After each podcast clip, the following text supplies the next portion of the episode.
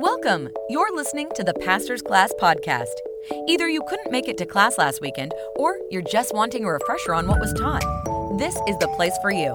You can also visit our website at pastorsclass.org for any other information you might need. We really do hope this message blesses you and that you leave here with more knowledge of the Word of God in your heart. And again, thank you for listening. Welcome to the pastor's class. I'll add my welcome. We're going to continue in our study in the book of Acts. We're in Acts chapter 19 um, tonight.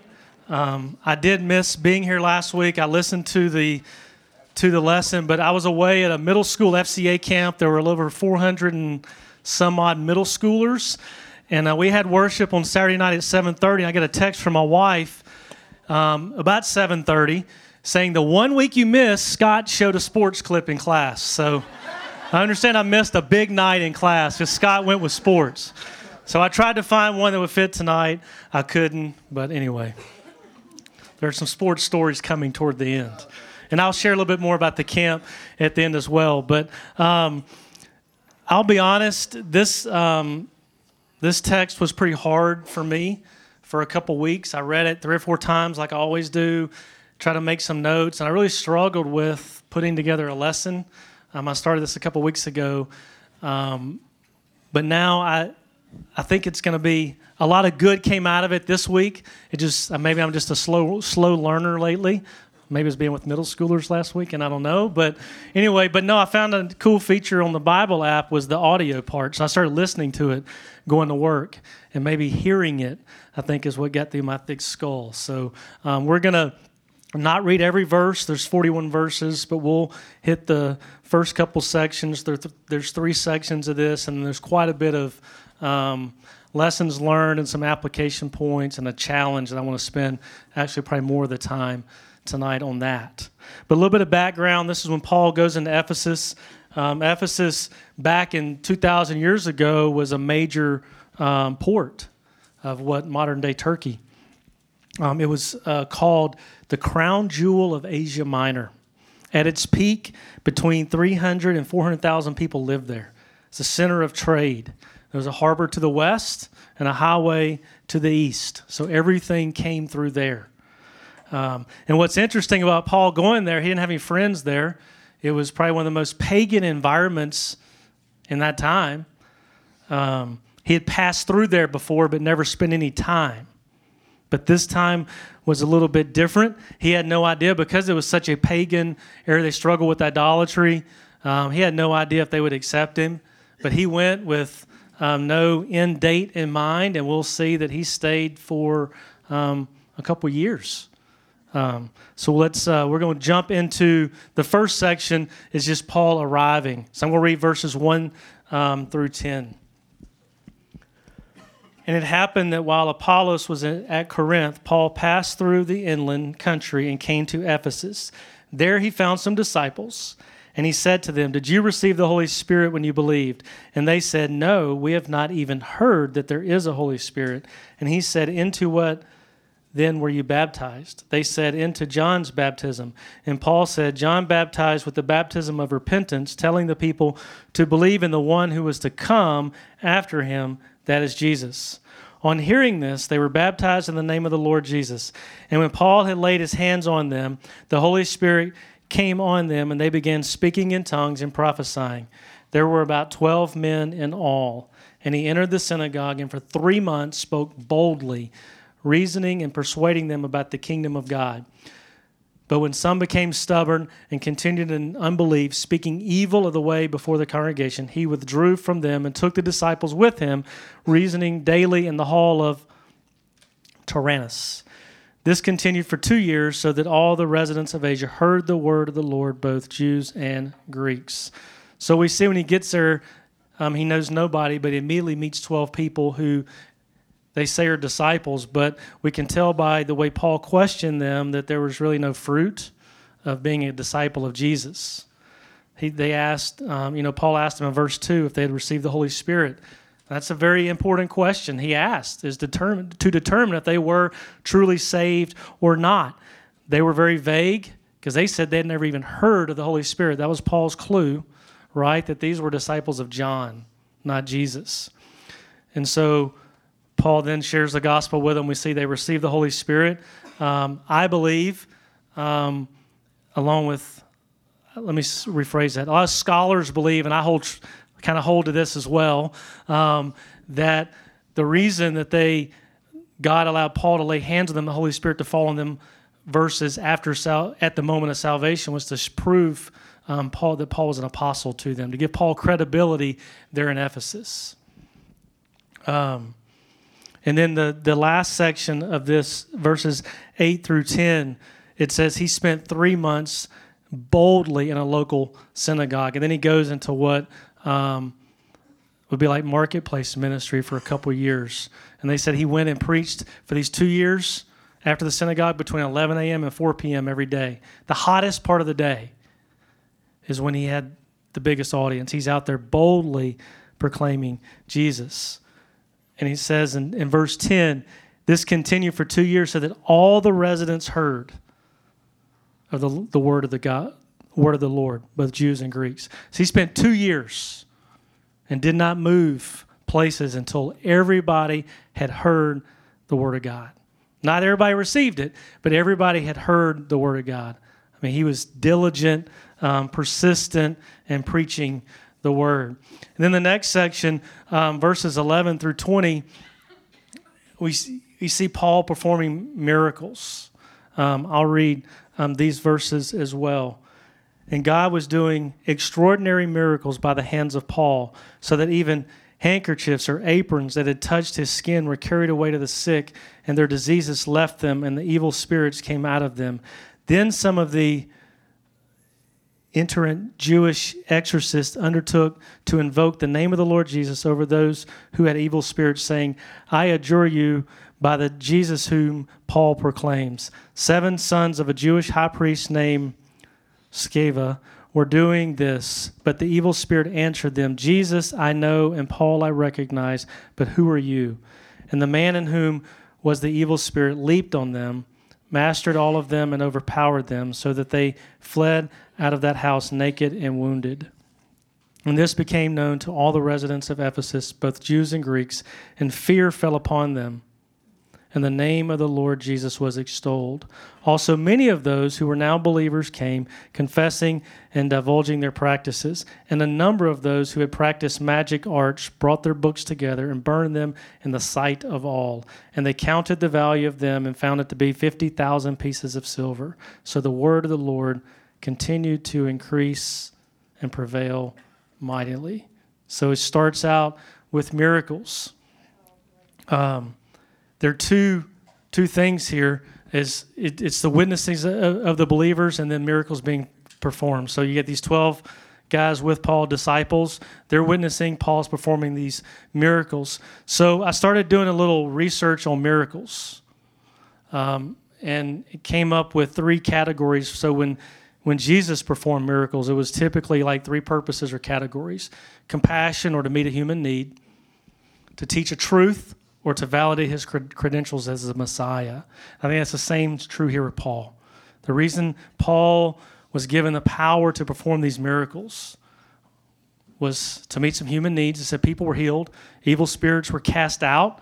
He's teaching the truth, right? But it's also his credentials as an apostle, which is validating what he's saying. It's validating his message but we need to under, make sure we understand that miracles did not save people, nor do they, right? Miracles must be performed in the midst of the Word of God. When the Word of God is being spoken, not absent that. He, Paul did this while he was preaching and teaching. And then we also see there were some folks who tried to counterfeit that. They tried to go and do the same thing, right?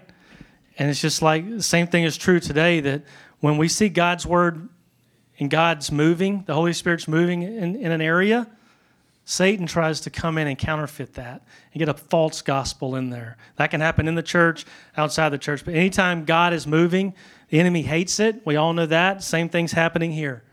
And he's trying to divert the people from seeing the true gospel to seeing um, man perform these. He's trying to confuse people, to keep people from following Jesus. But just like here it didn't work, it doesn't work today. Right? God's plan, God's word always prevails. God's word does not return void. It, Jesus can never be discredited by the enemy. He's already his victory's already won. We're living through that victory. This even said that after this, many of them that performed the magic became believers, confessing. They brought their magic books and uh, 50,000 pieces of silver, which would equal the annual salary of about 150 men. Annual salary of 150 men is what they burned because they were turning from the darkness to the light. So, verse 20 says, So the word of the Lord continued to increase and prevail mightily. I like the New Living Translation. It says, So the message about the Lord spread widely and had a powerful effect. That's why Paul went to Ephesus, was for to be used by God for this powerful effect of hundreds and thousands turning their lives to Jesus. The last part of the chapter, um, it's basically a riot there. Um, there was a, a, silversmith. They would create these these uh, replicas of temples, and people, when they passed through, would buy them and take them back. Well, as more people became believers, guess what? They weren't buying them. So business is not good. So they get mad. They start, they gather. It says about 25,000 people. They go into, a, I'm, I'm envisioning a stadium, and it's chaotic. Paul wanted to go, but the disciples that were there advised him not to. He didn't. And if you go and read this section, I'm not going to read it all. Even says that the people that were there didn't even know why they were there. They were just there because it was chaos and it was loud. Um, it says Demetrius was the one who was one of the silversmith that organized this. Um, he was promoting idolatry. Well, they're mad because Paul was promoting Jesus. That's the whole point of this riot was they were just mad that somebody was coming in and taking away their economy, basically, taking away their money because people were not buying their junk because they were following Jesus and they were burning their stuff. But we also can see when there's 25,000 people that go into this crowd not knowing what's going on, we see, and I think we can apply this today too, that it's easier to follow a crowd and believe a lie than it is to boldly follow Jesus. That's true today. It's easy to follow a crowd. There's no pain, there's no opposition, there's no persecution. You just follow along. Even if you're believing a lie, it can sound good. There's a lot of that today. And that's what these people were doing. But it's difficult to do what Paul was doing and to live boldly to follow Jesus. And what these people that um, burned all their magic books, I mean, that's bold. Taking a stand against Jesus is not easy.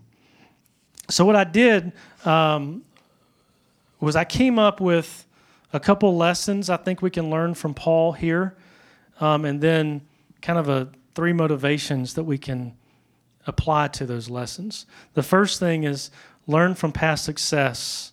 I mentioned at the beginning that Paul, Ephesus was not his first stop.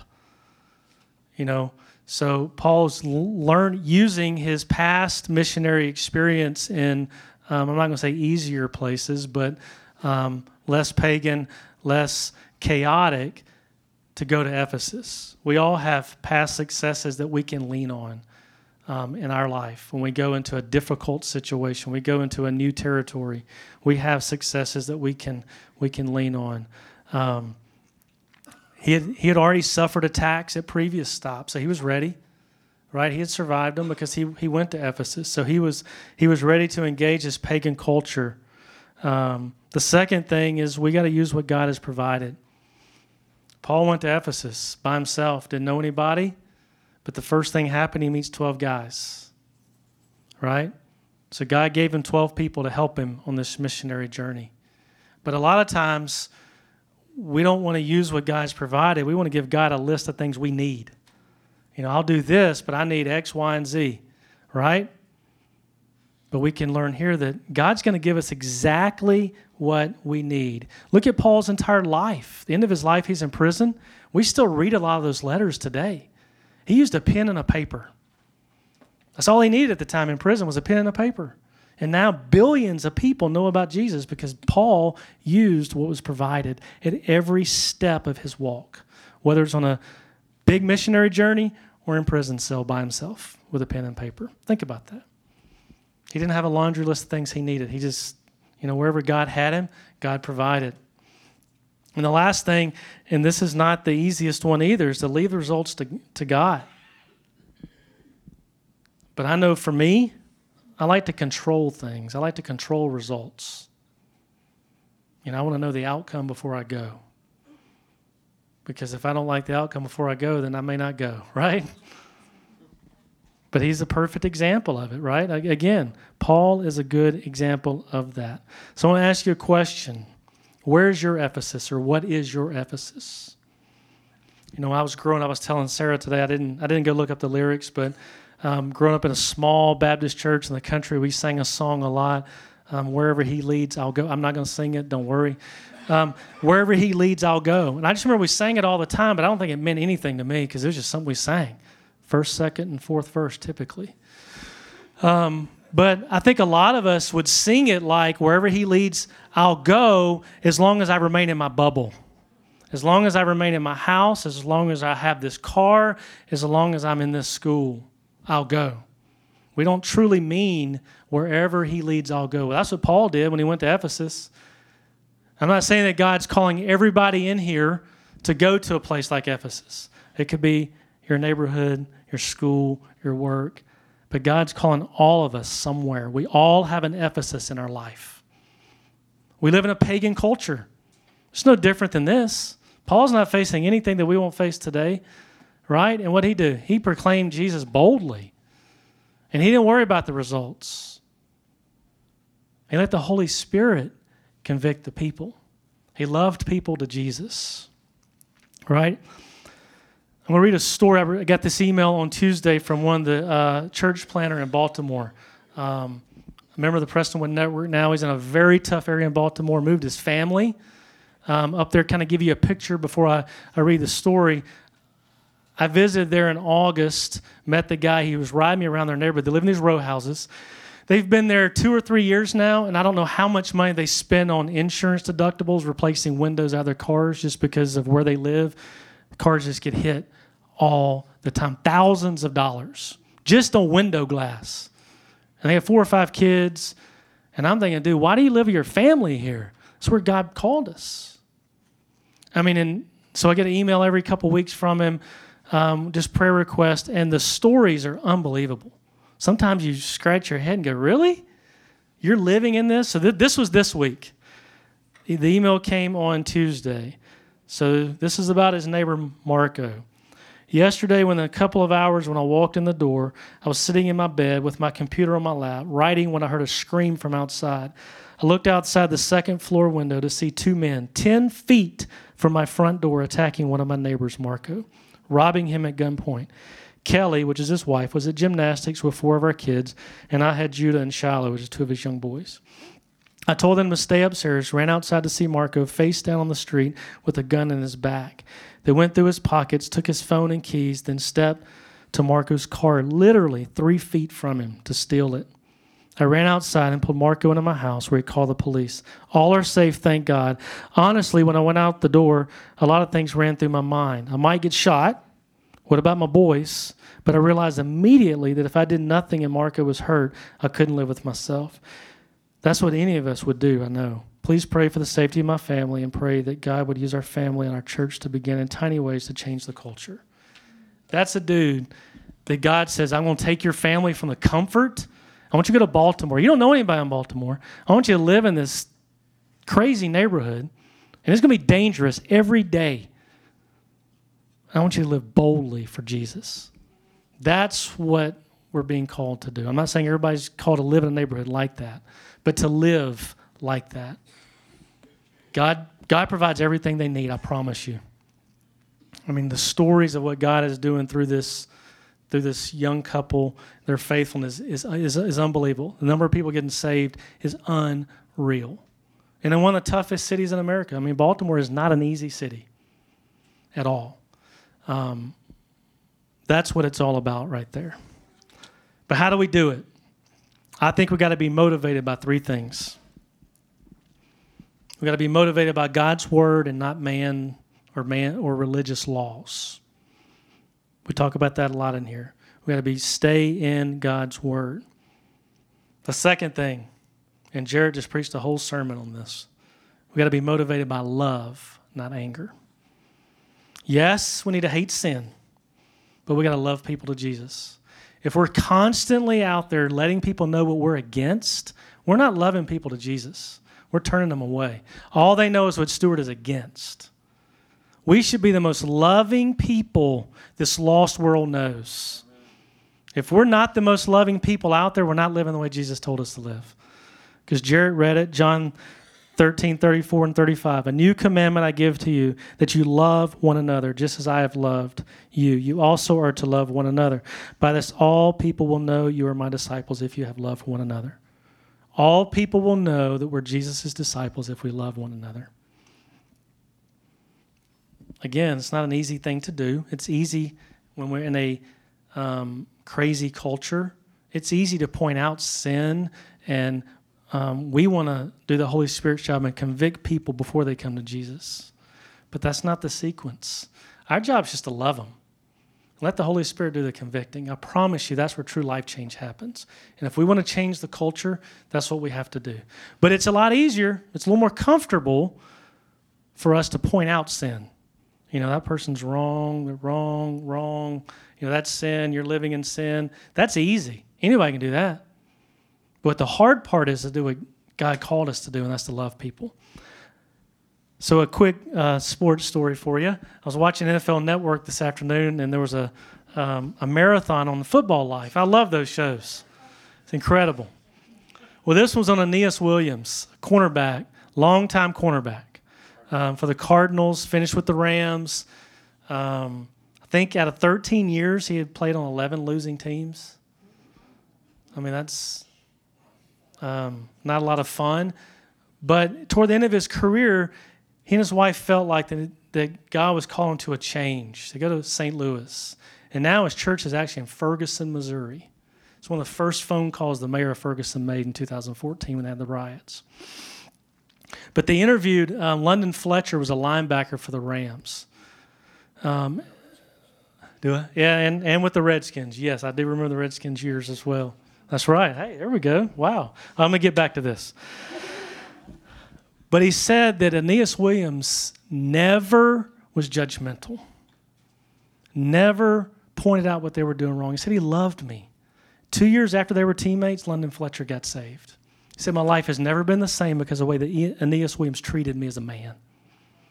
I was like, Wow, that's love. That is true love.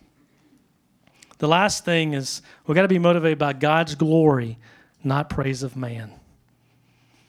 That's not easy either, right? We all, I mean, Jared talked about the social media thing. I mean, we all like to get um, patted on the back. We all like attention. We all like praise. But if that's our motivation, we're wrong. A friend of mine who I met just in the last year through my wife, is from my wife's hometown, is recently written a book. It's going to be released in a couple weeks. Um, incredible story. He was in high school, Brenham, Texas. He was on the cover of Sports Illustrated. Today's show came to Brenham, Texas before Bluebell was famous, did a live shot of this guy in high school. He was that good of a pitcher. He still holds some records, but through some injuries, he goes on to play at Texas A&M through some injuries, didn't finish his college career, and then alcohol takes over. Just lost his wife, lost his kids. Just in the last couple of years, in the middle of the night, he says, I, he said, the, my first phone conversation with him was, he says, Stewart, in 2014, I wanted to die. And I called a friend at 2 a.m. and they came over and gave his life to Jesus.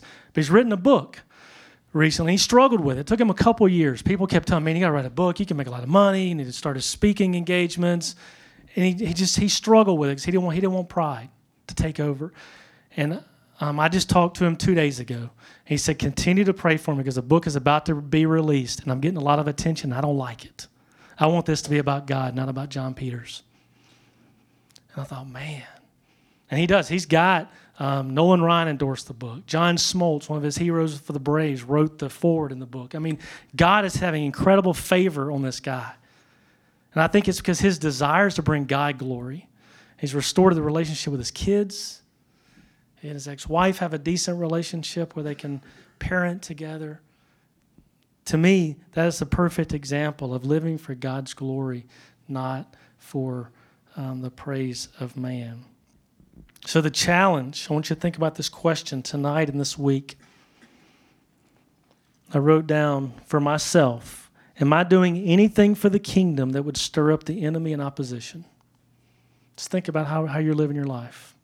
Are you doing anything that the enemy doesn't like, that wants to take down? Hopefully, we all are, right? One more application story, I guess, or illustration. Um, I saw a story on Twitter from Jason Powell. He's a on staff at Harvest Church in California. All right, California, which if you listen to the media, nothing good can happen in California, right? Okay, you ready? They've been in five public high schools this year during school hours with the permission of the school system to preach the gospel. All they got to do is bring pizza. All right? This week, they were in a high school. 250 kids showed up, voluntarily showed up at lunch during school hours on a public school campus in a state that allegedly hates everything about God. 57 kids got saved. I'll look at the calendar and it's, uh, it's March the 10th. That's the fifth school this year. I mean, that's, that's another example of saying, I'm motivated by God's glory, right? I'm not motivated, I'm not worried about the praise of man. I'm motivated by God's word, and I'm motivated by love.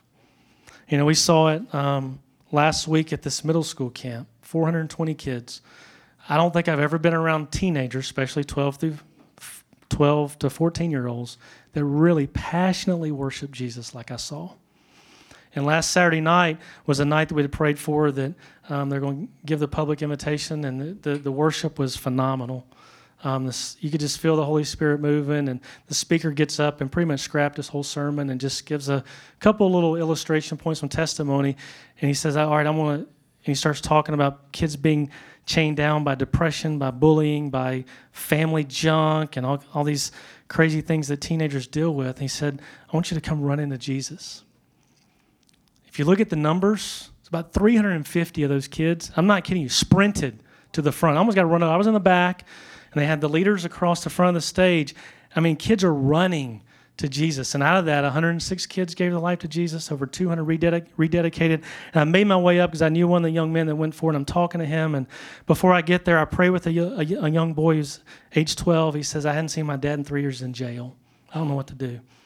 Another young man says, My 18 year old, he's given his life to Jesus. He's, he's, he's 13, seventh grader.